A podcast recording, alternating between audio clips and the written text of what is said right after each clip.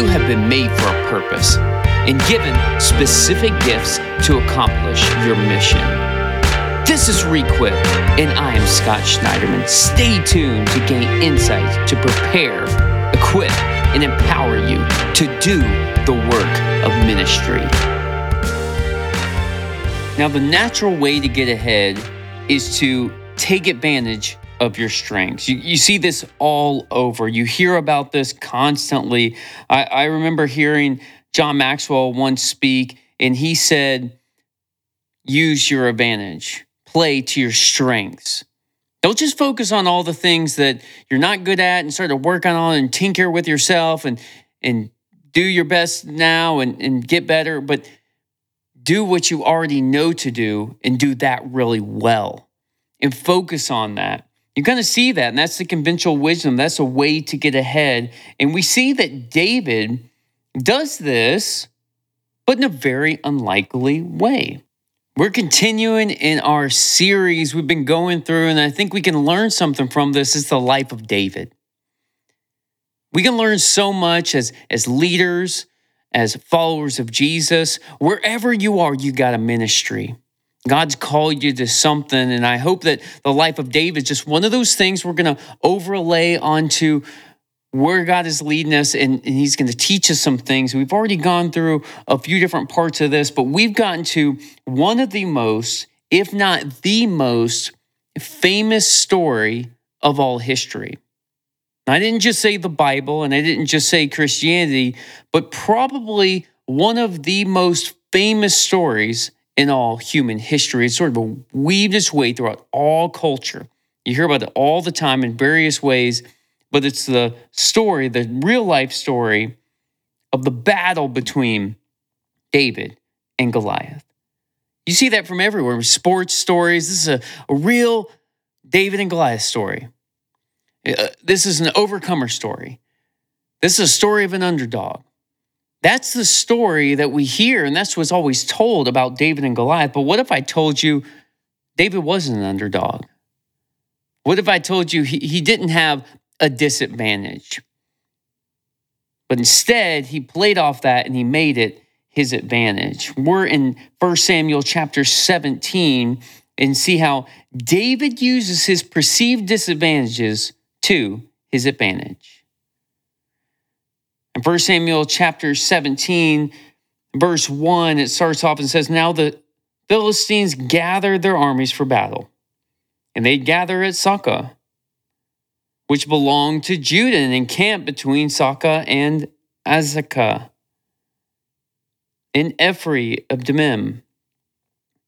And Saul and his men and the Israelites gathered and were encamped at the valley of Elah and drew up lines to battle against the Philistines. And the Philistines stood on the mountain on one side, and Israel stood on the mountain on the other side.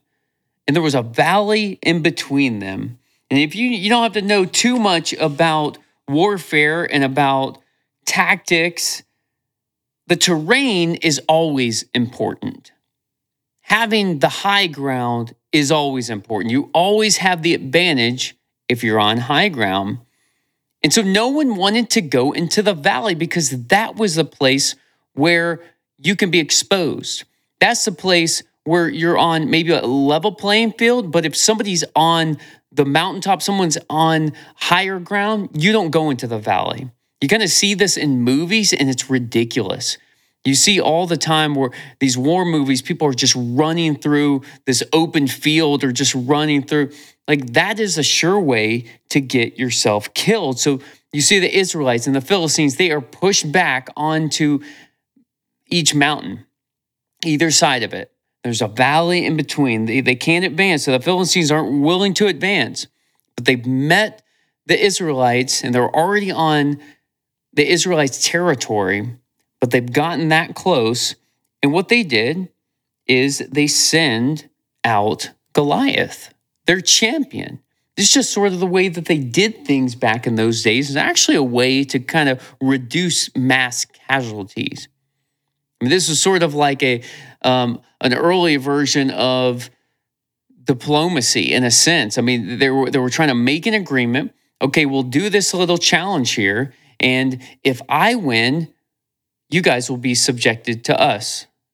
Or, or if you win, then we will to you. So it's a way to kind of to, to show, okay, if this is your best guy and he can fight against my best guy, then we can have a pretty good understanding of who's going to win this battle. And so that's what they did. And they sent Goliath out there. He's out there for days just mocking and insulting God, just making fun of God, making fun of the Israelites, just taunting them, daring them for one of them to come out. But I think it's important to kind of think about what's going on here and what, what is happening because David is still a very young man at this point. We've come through and he's been anointed king, but he hasn't yet been appointed. No one really knows who he is. He wasn't, he was completely forgot about. He was just left to tend with the sheep. I mean, do a lowly job. You don't need to do important things. And then he does get anointed, and, and at some turn of events, he ends up in the service of Saul. Now he's just one of many. I mean, he's the king of Israel. So there are many, many servants. David is just one of them. But kind of by chance, it really isn't by chance, it's God's providence, God's sovereign hand in all this. But by chance is what it looks like, is Saul begins to have these um, terror attacks. He starts to get panic attacks. He starts to get migraines. We, we don't know exactly what it is, but the Bible actually tells us that that the Lord actually sends a, a spirit, and the spirit torments Saul because Saul had rejected, and that's a, a way of discipline that God was bringing, but it, but he just couldn't get away from it. And, and we don't know fully if Saul knew that this was spiritual. We don't really know, but one of his associates, one of his servants comes up to Saul and says, Well, I have an idea of how to cure this. Is if somebody could play a musical instrument that can make you start to feel better? And we even know that today. Like if you if you start to have even a bad day uh, you have a migraine you're just feeling off even in the natural i mean you put on some music. It soothes you. It does something positive to you depending on what kind of music you're listening to and what kind of music you like but they they ask for david they know he can play the instrument he comes in and he plays and whenever David plays, the Spirit leaves. And David was a blessing to Saul. And we learned that that's just how we need to be wherever we're serving, even if we're serving an ungodly leader, whoever we're serving, we need to do our best. We need to work hard. We need to be a blessing to our leaders. And so David is really a nobody still at this point. Like Saul didn't even remember who this is, had no idea who this is. And these grown men that have been trained for battle are out at war. They're being mocked, they're being insulted. They're supposed to represent the one true God, and they're doing nothing because they're scared. They're afraid. Because all they see is this giant standing in their way, this giant taunting them, not just standing in their way to something they're going to do, but a giant that is intruding on their territory, coming after them. And they are shaking in their armor. They are afraid. They are scared. And then enter David. David is just minding his own business. He is serving his dad and he is tending to the sheep as he was before. His dad said, You know, your brothers are off at war. Your two older brothers, they're off at war. Go and just minister to them. Just bring them some food, bring them some supplies. And so he's faithful to it. And he does that and he brings it to them. And he gives them some things and to some supplies. And that's where we pick up in 1 Samuel chapter 17, verse 26 through 28. And here we see there's a little interaction there's there's something that happened because David is is asking, okay, now now I'm I'm giving you these supplies, and I kind of see what's happening. I hear this Philistine, this uncircumcised Philistine that doesn't have the covenant of God. He's insulting God. He's coming after us. Like, who in the world does he think he is? Why? Basically, he's asking, why is nobody doing anything? Why why are they doing that? But then David asks a simple question. Verse 26, he says, What shall be done for the man who kills this Philistine and takes away the reproach from Israel? For who is this uncircumcised Philistine that he should de- defy the armies of the living God? And they basically answer him, well, if they kill him, he's going to be uh, given reward, and um, that's what's going to happen to him. And then 28. Now, Eliab, the oldest brother, so David's brother, responds to him this way when he spoke to the men, and Eliab anger was kindled against David. And he said, Why have you come down to here? And why have you left those few sheep in the wilderness? And David's brother is basically giving him a little insult. Like, why are you here, little boy? Shouldn't you couldn't even handle those sheep, those little sheep? Like, you, you couldn't even do that. And then in the next verse, here's what he concludes. Here's what he gives to David's motives. He says, I know your presumption and the evil in your heart, for you have come down to see the battle. And so he, he's basically, uh, his insecurity comes out. You ever notice that sometimes uh, the people that are the closest to you, sometimes they're the most insecure about your motives. Maybe God's calling you to something or God's leading you to something. And here, David is just asking the question, just asking the question. And his brother, of all people, comes against him. His brother insults him. His brother imputes motives onto him, says, Well, you must have an evil heart. I know who you, I know you have an evil heart. Of course, this was not at all David's thought process. He had no ill intention. He was only doing what his father told him to do. He was coming to help his brothers, to give them to some supplies and to some other of the men that were there. And then he asks an honest question. But what I notice is, and I think this is true even in this story, but this is true in our story as well. When people come out and attack, when people fire back with something like that, it's probably because you are threatening them in some way. In some way. And it's really because of some insecurity that they have. So just expect that. When God's leading you to do something, or even when not, you're just living your life. You don't, you don't know exactly God is leading you to do something. When people come out and attack, well, it's because they're insecure about they're probably not doing what they're called to do. They have some insecurity, and you're a, you're a threat to them. You're trying to compete with them. Of course, maybe that's not your intention at all, and and of course, in David's case, that wasn't the intention at all. But his older brother saw David as competition instead of as man. They he could complete us. He could help us. Maybe he could do something for us. Maybe, let me just inquire and see. Maybe God has brought him for some reason. After all, God did anoint him. Maybe God's actually going to use him. But no, he saw David as a threat. And in so many ways, David is a type or shadow of Jesus, the Messiah, the Savior.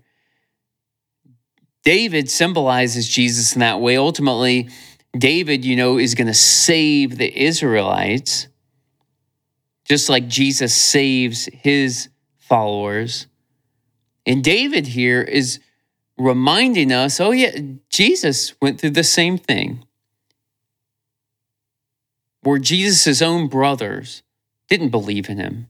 His own brothers said, Well, oh, if you really want to be known, if you really want to be seen as something, why don't you go off to the festival? Why don't you do some miraculous sign? Basically, say, Oh, if you really think you're somebody, why don't you go where it's a very public place and then do some of those magic tricks.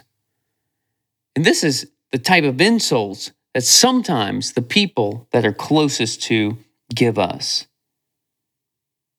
But there was some training involved. There were some things where David was being trained for this while he was tending sheep, while he was doing something that seemingly didn't have anything to do with his calling. God was training him. In verse 33, we kind of get a sense of this where you see where David's confidence came from. And and Saul even asks him this and says, Saul said to David, You are not able to go against this Philistine to fight with him. I mean, you can't do this. And then he continues and says, For you are but a youth. Like people will often say, You can't do that because blank, because you're too old, because you're too young, because you're too poor, you're too whatever. People will label you with things that you're not. But David comes back and he knows who he is. But David said to Saul, Your servant used to keep sheep for his father. And there came a lion or a bear, and I took the lamb from the flock and I went after him and struck him and delivered him out of his mouth. And if those against me, I caught him by the beard and struck him and killed him. Your servant has struck down both lions and bears, and this uncircumcised Philistine shall be like one of them. For he has defiled the armies of the living God. There's things in your life, I guarantee it, that God is allowing you to have a little bit of victory, a little bit of victory, maybe something greater, give you an opportunity because He's preparing you, He's developing you. And it's meant to give you confidence in God, not in yourself, not in your abilities, not in the things that you know that you can do, but the things that God's allowed you to overcome for the purpose of something greater, for the purpose of giving your life and pouring your life out for someone else who doesn't yet have that confidence, who, who doesn't yet have that strength. That's what God does, and that's how God can use you. And I believe God will use you in those ways. And we all have that to different varying degrees. Yet we're not conquering giants. Like, that's not who we are. That's not what we're doing. And ultimately, we can learn from David, but we're not David. Jesus is the better David. We are more like those Philistines shaking in our armor. And then Jesus steps in and says, I'm going to fill you with the Spirit because I have conquered Satan, sin, and death. And all who believe in me will have eternal life. And we get to follow that king. We get to follow that savior. And then we see where David is face to face with Goliath. And we're going to learn that maybe a perceived disadvantage was actually David's advantage. And you're going to learn that for your life as well. I hope that's something we can take from this. In verse 44, it says, And the Philistine said to David, Come to me. And this is one of the first indications that we learn maybe there's something else going on here. Like, why is Goliath then saying, Come to me? Why doesn't Goliath just go and squish David like a bug? Why doesn't he do that? Well, we need to think about tactics here a little bit. In ancient warfare, there's a little bit more we can learn here because we get a better picture of what's happening. So, Goliath was suited up in heavy, heavy armor. Yeah, he was big and strong, but his armor was very heavy. And Goliath would have been slowed down by that. He was probably already pretty slow because he was really big. Typically, people that are really big are also really slow. And that's probably what we have here as well. And Goliath was an infantryman. He was in the infantry. The infantry is slow moving. And the way they did warfare, they were basically side by side and they would go in ranks and they would just move on and they would cover ground and they would take territory. Infantry is for taking and holding territory, but it's slow moving.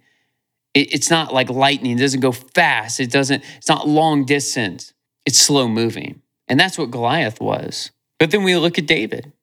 David wasn't able to, wasn't willing to put on armor because that would slow him down. He wasn't used to wearing it. So he refused to put on armor. But what did he have? He had a sling. And we got to think about a sling today. We almost think about a slingshot like a child's toy. Like, oh, we'll put some pebbles in this and we'll shoot a slingshot. That's not at all what David had. David had a real military weapon. He had a weapon that was meant for war. and it was effective and it was accurate. David's weapon was a weapon that, if we would ca- characterize it today, would b- have been in the artillery. It is long range weapon, but this is also a very highly accurate weapon. So a sling was not like a slingshot, but it was something that would move hundreds of revolutions a minute. And artillery is meant to be fired from a long distance and it's meant to be softening blows on the infantry, really. And you would shoot that several waves and waves and waves of artillery. In this case, a slinger would shoot a sling and it would shoot um, heavy rocks or um, some kind of ball that would be heavy that would just smash into somebody, but it would move so fast it could cause serious damage.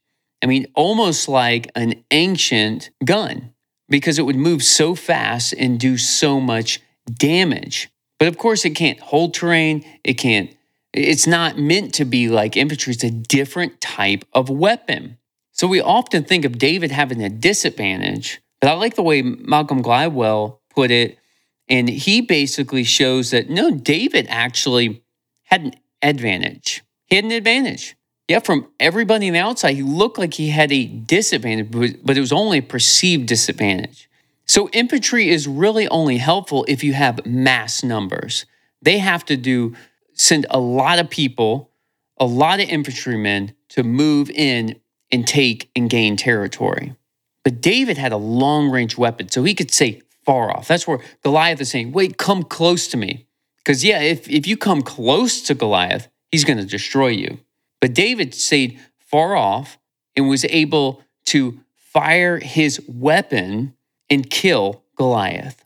And we even have an example in the book of Judges, Judges chapter 20, verse 16. It records that the tribe of Benjamin had a unit of 700 slingers who were so skilled and they rarely missed their target. So this is a weapon that was highly accurate and could shoot from a long distance and do considerable amount of damage. So David actually had an advantage. The key was David was bold. He was bold to work where he was and to serve an ungodly king. He was bold to confront evil in this world. He was bold to, to come against even his brother, his older brother, because he, he knew what he was called for. He knew what he was there for. And the question is, what are you called for? Don't just be bold for the sake of being bold, but God's called you to be bold because he's given you a purpose. And he's going to give you those opportunities. And I'm pleading with you to take them, to take those opportunities to be bold, to step out, to look a little ridiculous, no one's going to believe it. No one's going to think you have what it takes. No one's going to think that you've been called. It doesn't matter. But you know God's been preparing you. Just like David was prepared long ago for this moment in things that seem seemingly unconnected, seemingly not helpful. No one would have ever thought if we're going to train somebody to take on the most feared warrior in the ancient world, we need to send him to tend to his father's small flock of sheep. No one would have thought that. But when David was obedient in that, God sent him a little challenges. David conquered that. Then God sent him a little bit more. David conquered that. And on and on it goes. And that's how it is with you. What is that little challenge that God sent your way? Just step out and be bold and conquer that and then step out and conquer the next thing. Because whatever situation you're in, you always feel inadequate. That's just how it works. Wherever you are, I know your secret. your secret is you feel inadequate in the position you're at, or the position you're about to step into, or the position God is leading you to. I'm not talking about a title, I'm just talking about a circumstance or some area where God's gonna cause you to work. I know you feel inadequate. God knows you feel inadequate. That's the point. But He's been preparing you. And be bold and step into that confidence in that area where God is leading you. Thank you for listening. to Requip Ministries. For more resources, check out our website at re-qουip.org. Make sure you subscribe to get the next one, and as always, follow God's command to always be prepared for